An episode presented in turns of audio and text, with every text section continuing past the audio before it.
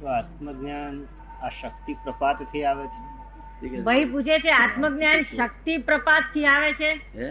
આત્મજ્ઞાન શક્તિ પ્રપાત થી આવે છે જે ગુરુની વાત કરી ને શક્તિ કે ગુરુ પ્રભાવથી તો દ્વારા શરીર શરીર શરીર- શરીરની શક્તિ વધી જાય તો શક્તિ શરીરની શક્તિ વધી જાય મનોબળ થોડું વધે આત્માને કશું લેવા દેવાને ને શક્તિ પ્રભાત જાણકારો એમ કે આત્મજ્ઞાન તો જ્ઞાનથી આવે છે પણ આ તો જ્ઞાની વસ્તુ એવી છે મારી દ્રષ્ટિએ હા અજ્ઞાની વસ્તુ એવી છે કે નાયમ આત્મા પ્રવચનને લભ્ય તો જો જ્ઞાન જ આપ્યા કરે સામી વ્યક્તિ પ્રવચનો જ આપ્યા કરે અને એને ક્રિએટિવ રીતે જો પેલા માણસમાં કંઈ ન ઉતરે તો તો અર્થ નથી એટલે કોઈ ગુરુ પોતાના શક્તિ પ્રપાતથી આ ક્રિયાત્મક કરાવી શકે છે કે યોગથી કરાવી શકે છે એમનો પ્રશ્ન છે એ કે છે કે મારી માન્યતા છે કે આ જે ખાલી કે છે કે ગુરુ છે તો પ્રવચન આપ્યા કરે ખાલી શબ્દોથી પ્રવચન આપ્યા કરે અને પોતે છે તો કંઈ ધરણ ના કરે તો કે છે કે એ તો ખાલી અ, અ, શબ્દ મારે એટલે એને પછી કેવી રીતે આત્મજ્ઞાન થાય એમ એને પ્ર- ક- તો પછી- પ્રવચનથી આત્મજ્ઞાન ના થાય એ વાત કરું છું તો એમાં પ્રપાતની જરૂર એટલે કઈ પ્રપાત કરે ક- ગુરુની જ્ઞા- ગુરુ કૃપા. કઈ કૃપા કરે પ્રપાત શક્તિ પ્રપાત કરે તો થાય પ્રવચન તો એક ભાવનાઓ તમને ઊભી થાય એટલા માટે એ બધી એ વાતો છે બધી તો કથા ધર્મ કથા અનુયોગો. શું? તે ભાવના ઊભી થાય એટલા માટે કે રાજાએ આમ કર્યું તેમ કર્યું એટલે તમે મનમાં થાય કે લાય હું પણ કરીશ એવું ભાવના ઊભી કરવા માટેનું છે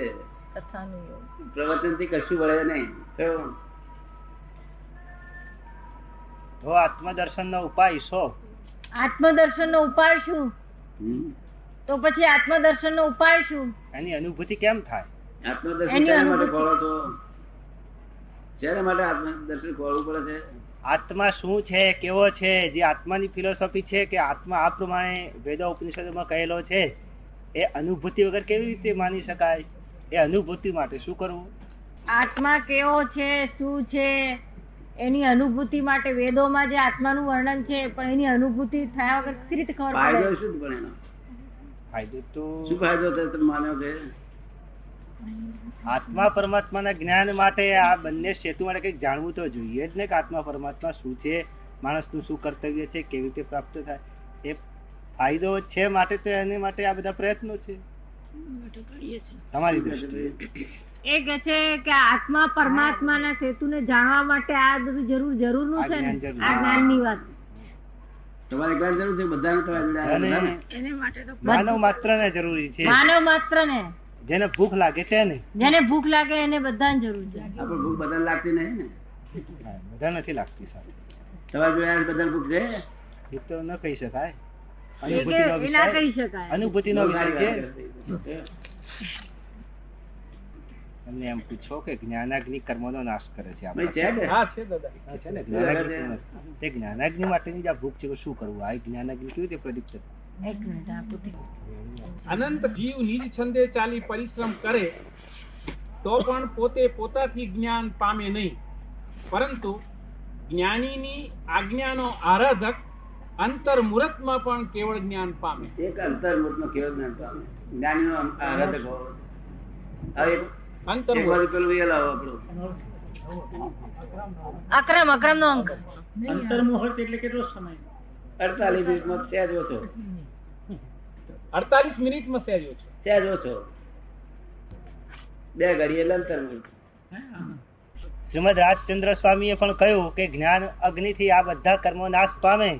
કર્મનું દહન થાય કર્મદાહ થાય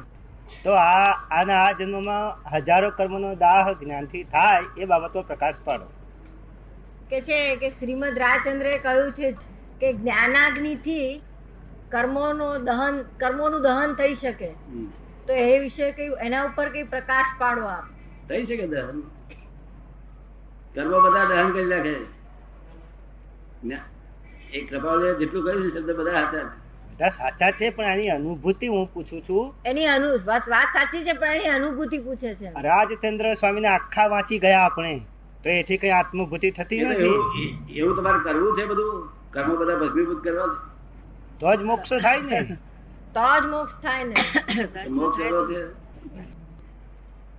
આ એમનો પ્રશ્ન છે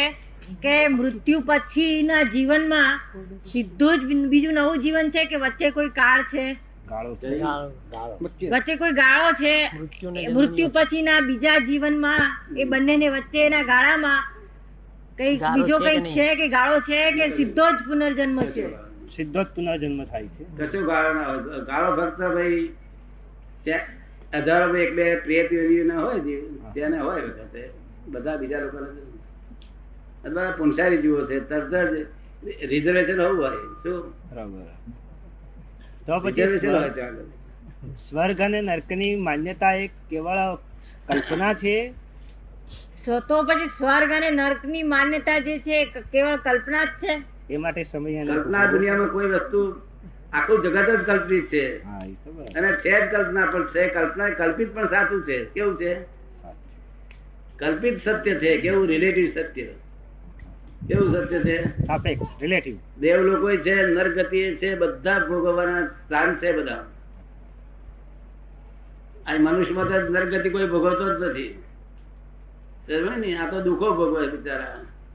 નરગતિના દુઃખ તો તમને વર્ણન કરે ને તો હોંભળતા જ મરી જાય માણસ નરગતિનું દુઃખનું વર્ણન કરે સાતમી છઠ્ઠી પાંચમી ને ચોથીનું તો ચાર ચાર નરગતિનું દુઃખનું વર્ણન કરે તો હોંભળતા જ માણસ મરી જાય બોલો તાર સુખ કે- તાર દુઃખ કેવા હશે જે સાંભળતા જ મરી જાય માટે એ છે સુખ એવા છે દેવગતિમાં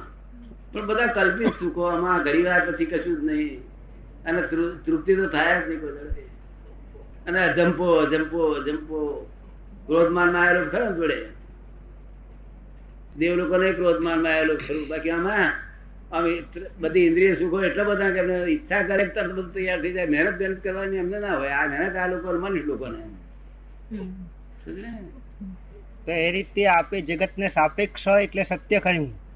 અને આમ તો અધ્યાસ છે અથવા આભાસ છે તો એ સાચું છે આમ તો આપે જગતને સાપેક્ષ કહ્યું એટલે સત્ય જ સાપેક્ષ છે. સત્ય અ, સાપેક્ષ સત્ય હા, સારું. સાપેક્ષ સત્ય કહ્યું રિલેટિવ સત્ય કહ્યું હા. તો અને આમ તો જગત છે તો આભા આભાસ જેવું છે અધ્યાસ મિથ્યા જેવું છે અધ્યાસ જગત જેવું છે. આભાસિત છે જ નહીં જગત સત્ય છે અને બ્રહ્મય સત્ય છે જગત રિલેટિવ સત્ય છે અને બ્રહ્મ રિયલ સત્ય છે જગત આભાસિત છે જ નહીં આ તો બધા ગપ્પા મારે લોકોએ જગત રિલેટિવ સત્ય છે શું છે? હમણાં આપણી બેન બેન લઈને જતા હોય બેન ઉઠાઈ જાય તીકડે મિથ્યા કહેવાય તો આત્માની સાથે તો જતું નથી કોઈ કહેતું છે સાપેક્ષ સત્ય તો મિથ્યા સાથે આવે જ ને મિથ્યા કોઈ કહે જ નહીં રિલેટિવ સત્ય છે વિનાશી સત્ય અને બ્રહ્મ રિયલ સત્ય છે અવિનાશી સત્ય સનાતન સત્ય સમજો ને આ રિલેટિવ સત્ય છે અને કોઈ મિથ્યા કોઈ નહીં કે વર્ગમાં મિથ્યા એટલે કે આ તો હમણાં રાતે ઊંઘતા હોય ત્યાં જ મોડું પડવું જરા વાટેલા મરતો મોડા ને કહેતો જગાડવો પડે તો પછી મિથ્યા કેમ કહેવાય છે તો સત્ય છે પછી- રિલેટિવ સત્ય છે વિનાશી સત્ય છે કેવું છે તો તો પાપ કર્મોને બધું સત્ય માનવું તો પછી આ પાપ કર્મને પણ બધું સત્ય માનવું એ સાપેક્ષ જાણે. છે જ. પાપ કર્મને બધું સત્ય જ છે તો સત્ય સત્ય જ છે પણ વિનાશી સત્ય છે કેવું છે વિનાશી સત્ય છે વિનાશી સત્ય એક સત્ય પાપ કર્મ પુણ્ય કર્મ એક પ્રકારના ફળ ભોગવવા તે બધું વિનાશી સત્ય છે આ જગતમાં બધું જ વિનાશી સત્ય છે ફક્ત પોતાનું સ્વરૂપ હમણાં કહ્યું કે આત્મા મારે જાણવો છે એ એટલો જ અવિનાશી છે અને એનું સુખ એ અવિનાશી સનાતન સુખ છે તમને સનાતન સુખ ગમે છે કે ટેમ્પરરી ગમે છે સનાતન સુખ ગમે દરેકને સનાતન એમને સુખ. માટે તો આ તો બધું સનાતન સુખ જોઈએ તો આવજો કાલે બરાબર. ફી બી નથી ફી તો રાખવાની હોય જ નહીં ફી કેટલા ચાર પાંચ જણ છો